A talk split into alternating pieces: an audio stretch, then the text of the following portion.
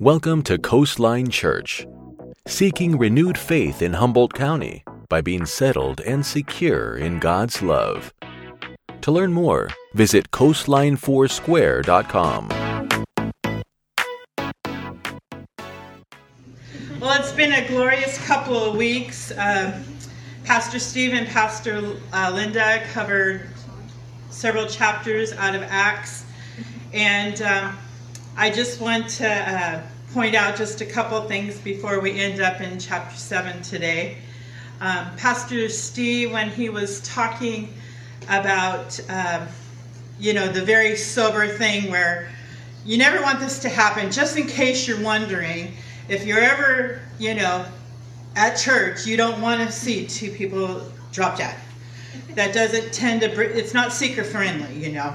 So anyway um, i thought that it was interesting that two people died and that that could possibly have been a mirror to maybe some of the uh, religious people who understood the torah but maybe had forgotten um, that maybe just maybe this could be another clue to them that jesus is the messiah because if you remember in Leviticus 10, which I was rereading that section there of the two priests that dropped dead in the Old Testament, it was actually Aaron's uh, oldest son and Aaron's second oldest son. And I would think that they, of all people, should have known better. But uh, they donned, one of them donned the, the turban that said, Holiness unto the Lord. And um, and went in uh, when they were not bid to give strange fire and they dropped dead. However, the, it's even more interesting that Nadab means willing or liberal, and Abihu, which this is the name of the sons, don't name your kids this. Um, Abihu was named he is father. So I just wonder, it's just one of those things I wonder, in childlike wonder, could, could it have been that since the priesthood that Jesus, that God Himself personally put into place with the one, because remember, their names meant everything. Their names meant everything. That was willing and liberal, and He is Father. Maybe it was just too much.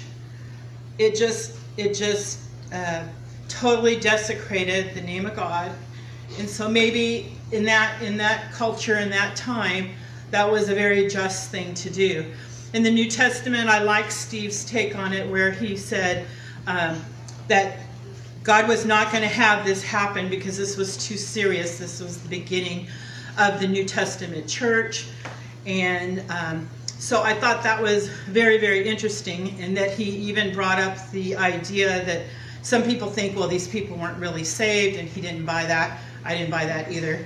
Um, also, there's an, one other thought that has been insti- uh, instituted pretty strong, uh, but I don't see like where they get this.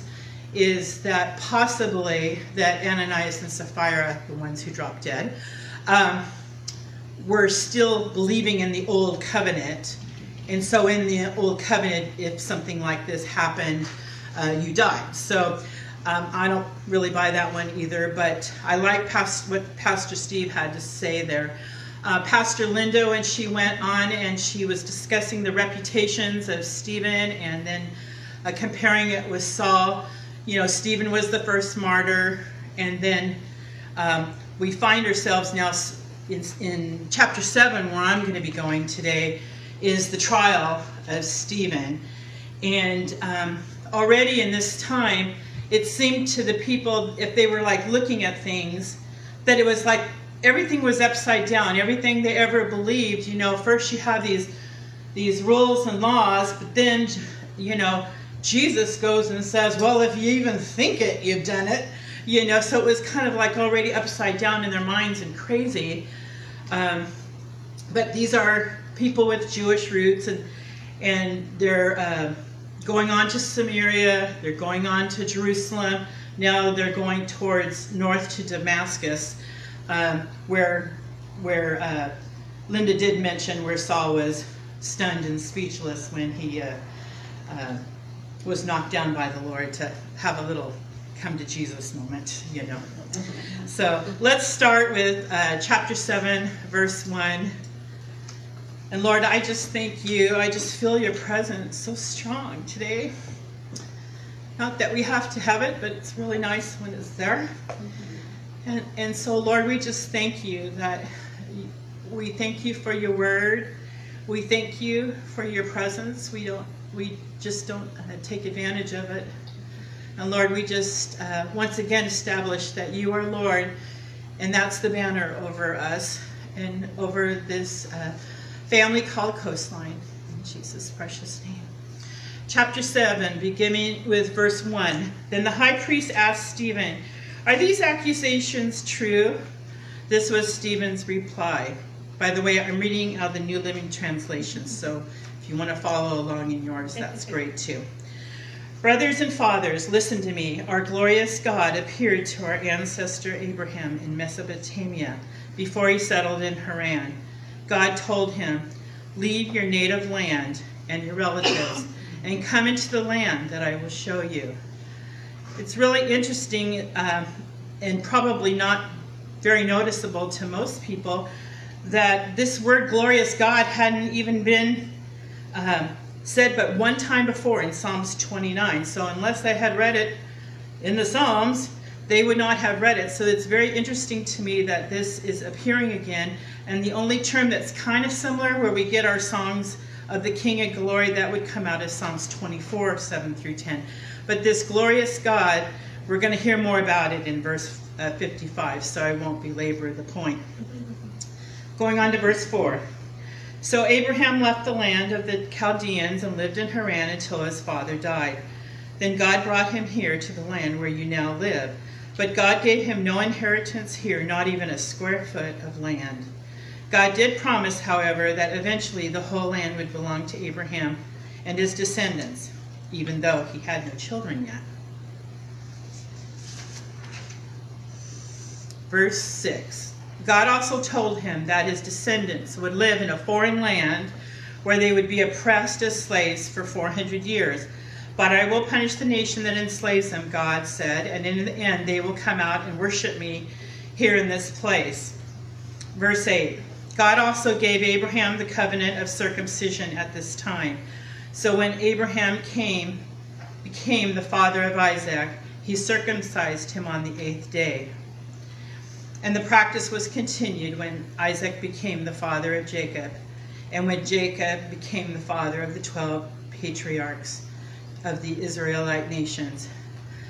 I thought it, I thought it was interesting that the Lord chose to have a relationship with Abraham even before he entered into the covenant. That's how much he wanted to have relationship with Abraham, and as you can tell, it touched my heart. Um, I'm not sure why, but it just touched my heart really deeply that even in the Old Testament, he entered into relationship with Abraham before this covenant actually happened.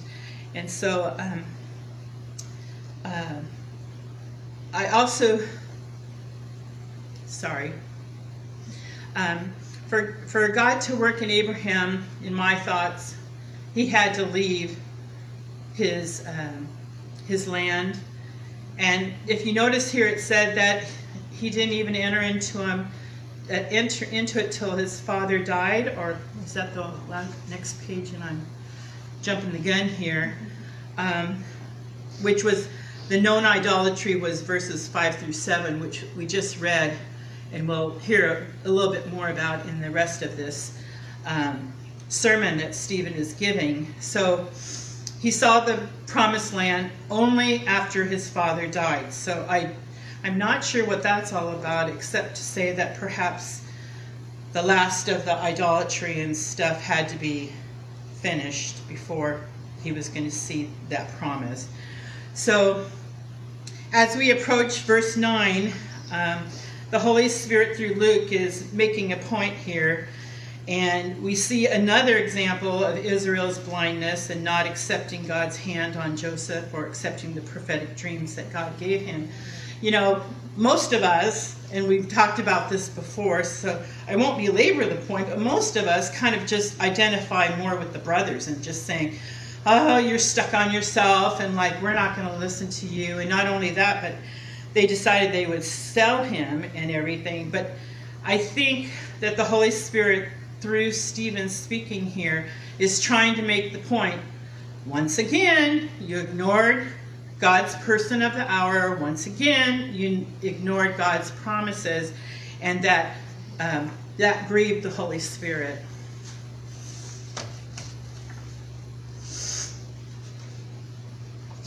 Okay, verses 9 and 10. These patriarchs were jealous of their brother Joseph, and they sold him to be a slave in Egypt, but God was with him and rescued him from all his troubles. And God gave him favor before Pharaoh, king of Egypt. God also gave Joseph unusual wisdom, so that Pharaoh appointed him governor over all of Egypt and put him in charge of the palace. But a famine came upon Egypt and Canaan. There was great misery, and our ancestors ran out of food. Jacob heard that there was still grain in Egypt, so he sent his sons, our ancestors, to buy some. Again, he's he's recounting to them, he's trying to help them to see and remember. the second time they went, verse 13, Joseph revealed his identity to his brothers, and they were introduced to Pharaoh.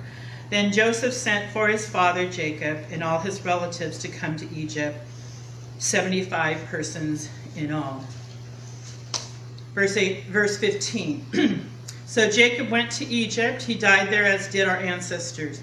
Their bodies were taken to Shechem and buried in the tomb Abraham had bought for a certain price from Hamor's sons in Shechem. Verse 17.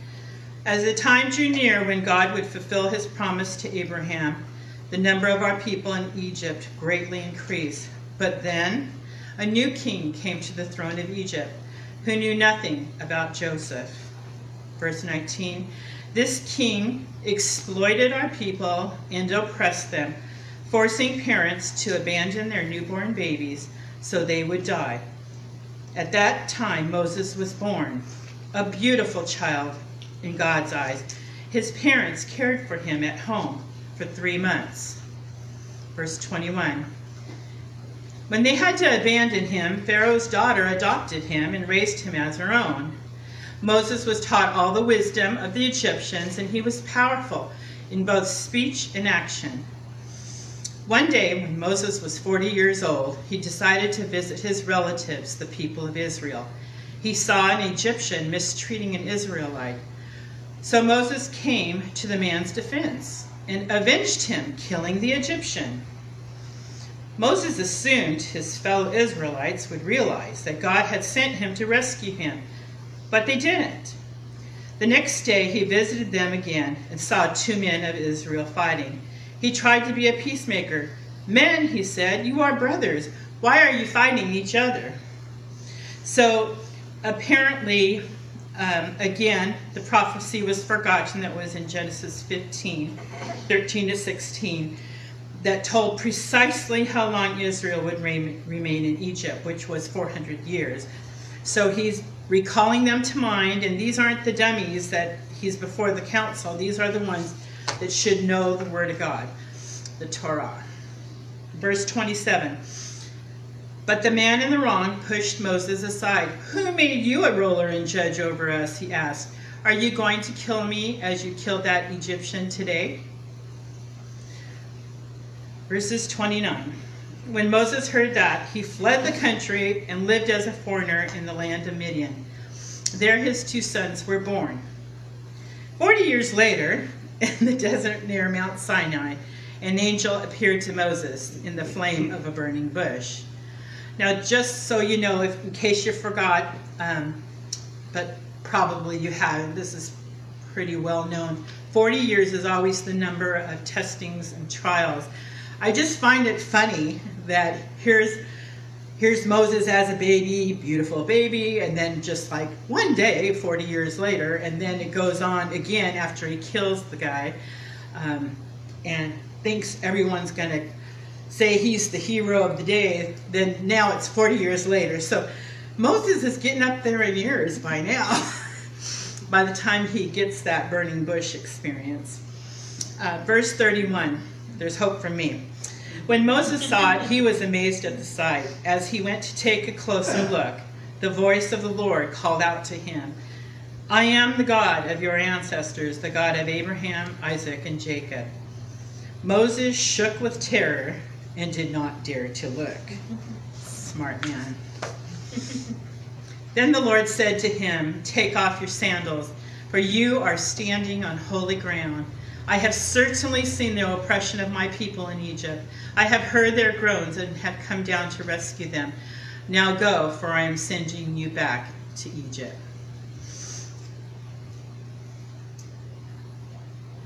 One more, please. So God sent back the same man his people had previously rejected when they demanded, Who made you a ruler and judge over us? Through the angel who appeared to him in the burning bush, God sent Moses to be their ruler and savior. And by means of many wonders and miraculous signs, he led them out of Egypt through the Red Sea and through the wilderness for 44, for 40 years. Moses himself told the people of Israel, God will raise up for you a prophet like me from among your own people. Moses was with our ancestors, the assembly of God's people in the wilderness, when the angel spoke to him in Mount Sinai. And there Moses received life giving words to pass on to us. Again, just as their fathers forgot this counsel and the nation had forgotten Moses' promise, he had said, that there would be a greater Moses, which we now know is Jesus. And as a result, they were not expecting the second Moses, and they were just consumed in their religious actions. Verse 39 But our ancestors refused to listen to Moses. They rejected him and wanted to return to Egypt. They told Aaron, Make us some gods who can lead us, for we don't know what has become of this Moses who brought us out of Egypt.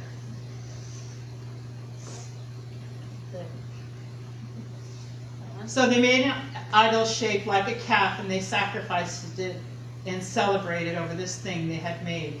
Then God turned away from them and abandoned them to serve the stars of heaven as their gods. In the book of the prophets, it is written, Was it to me you were bringing sacrifices and offerings during those 40 years in the wilderness, Israel?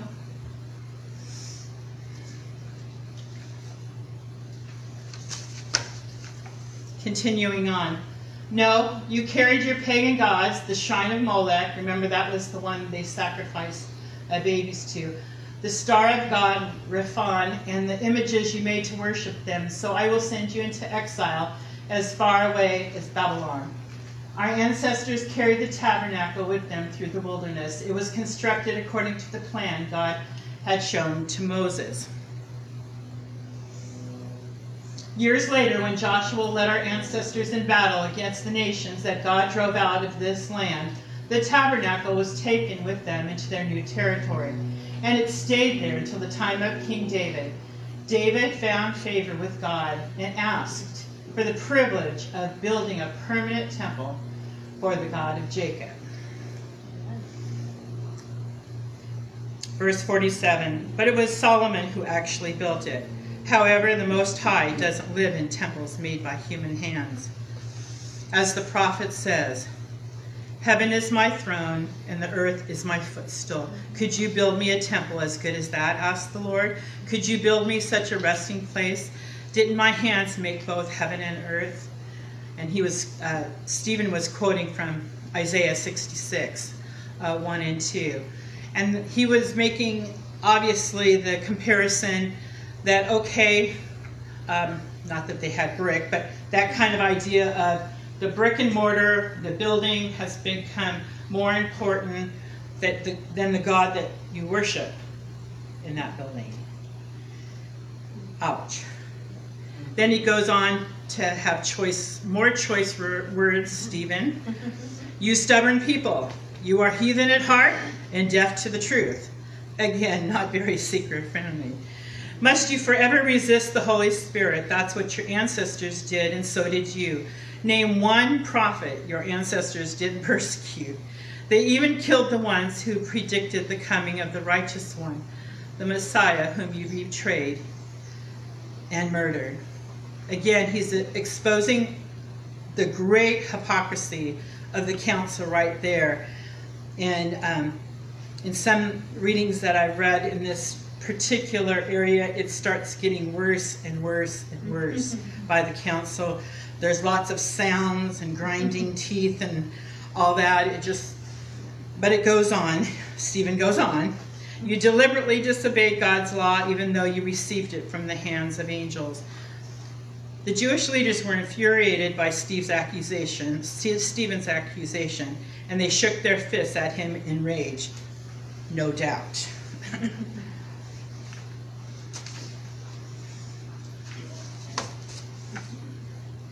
But verse 55 has come. but Stephen, full of the Holy Spirit, gazed steadily into heaven and saw the glory of God, and he saw Jesus standing in the place of honor at God's right hand. And he told them, Look, I see the heavens opened, and the Son of Man standing in the place of honor at God's right hand. So some people feel like that, even back to where Pastor Linda was talking about um, the beginning of the trial, that his face shone like an angel, that he was already in an open vision then. And some people feel like this is where the open vision actually came, uh, right at this point. So, either way, it's expressing the glory of God. But did you notice what the glory of God defined? Did you notice that? Let's let's read the verse again just to see if you get it. Stephen, full of the Holy Spirit, gazed steadily into heaven and saw the glory of God, and he saw Jesus standing in the place of honor at God's right hand. I don't know, maybe I'm the only one, but I never really noticed that the glory of God, I thought always that the glory, everything went to Jesus when we're talking about mm-hmm. glory. But this was the Father. It was the glory of the Father. And then he was saying, and uh, Jesus standing in the place of honor at God's right hand. That just touched my heart so much because if I had an open vision and, and I was seeing the glory of God, like we were singing about earlier, the glory of God and Jesus at the right hand, I don't think anything I would feel anything. I would just be so enthralled with just having that awe and wonder of seeing the Lord and his Father as glory just really uh, touched my heart. But story goes on. Verse 57 Then they put their hands over their ears and began shouting. They rushed at him and dragged him out of the city and began to stone him. His accusers took off their coats and laid them at the feet of a young man named Saul. Now, you may not know this because probably you're not like me and on Saturday night, you're not looking up uh, what was the protocol for stoning, you know? but let me tell you, the protocol was not followed. They were ticked off. They were really ticked off. They were gnashing their teeth, like I previously said, and um, they're rushing at him to drag him out of the city to stone him. And um, and do you notice the accusers took off their coats and laid them at the feet of a young man named Saul? Saul, who becomes Paul. I didn't think anything of this. I thought, well, I'm not sure why it said it, although to me, if something specifically has said, even if I don't understand it, for sure it means something. And as I was looking a little bit about that, into that, and researching that a little bit, that was an honor. That what that meant was Saul was some person of honor. And so these people, before they're going to carry out the rules of the law, they're throwing their cloak at Paul's feet, uh, kind of like, you know, aye, aye, sir, is, is the way I looked at it there. So, uh, on to 59. As they stoned him, Stephen prayed, Lord Jesus, Receive my spirit. He fell to his knees, shouting, Lord, don't charge them with this sin. And with that, he died. Lord, don't charge them with this sin. And with that, he died. It's just another little tiny indication of them breaking protocol.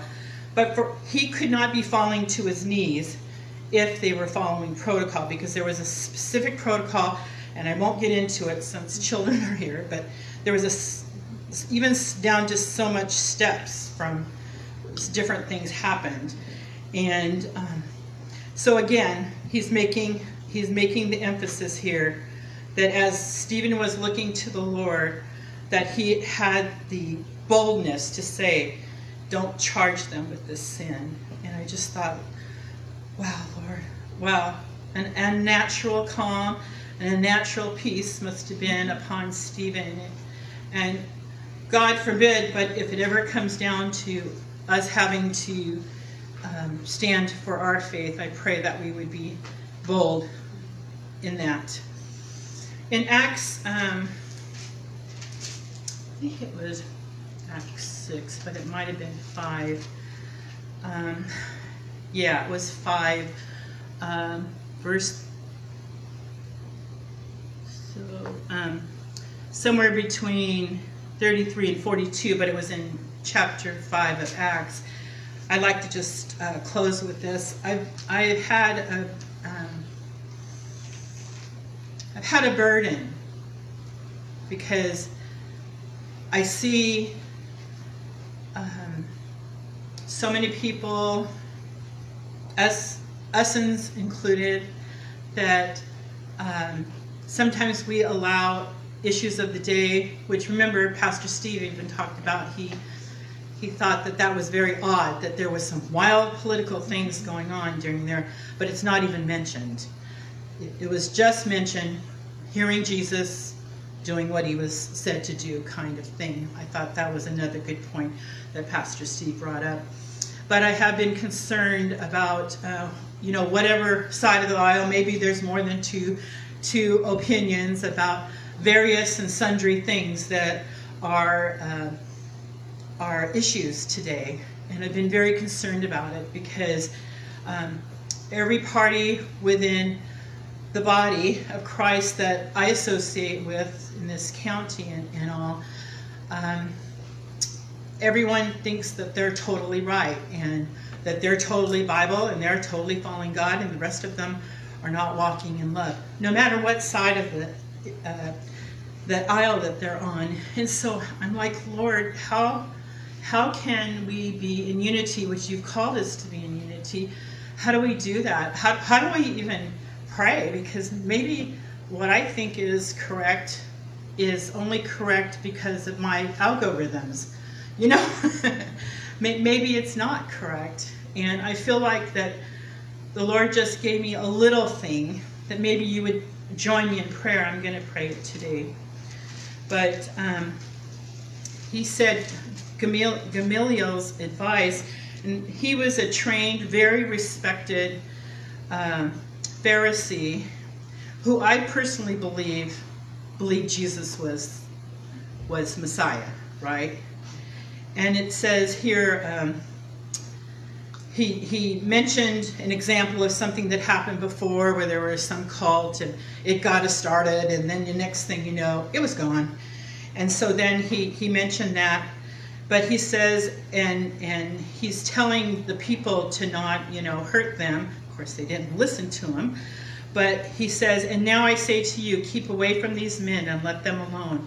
For if this plan or, or this work is of men it will come to nothing but if it is of god you cannot overthrow it lest you even be found to fight against god and so um, i was reminded of an older lady that is an intercessor friend of mine that was training me back in the day when I first came here um, over 30 years ago.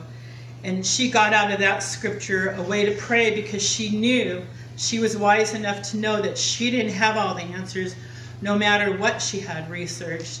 And she said, Francis, I just pray that the plans of man come to nothing and that the plans of God will stand.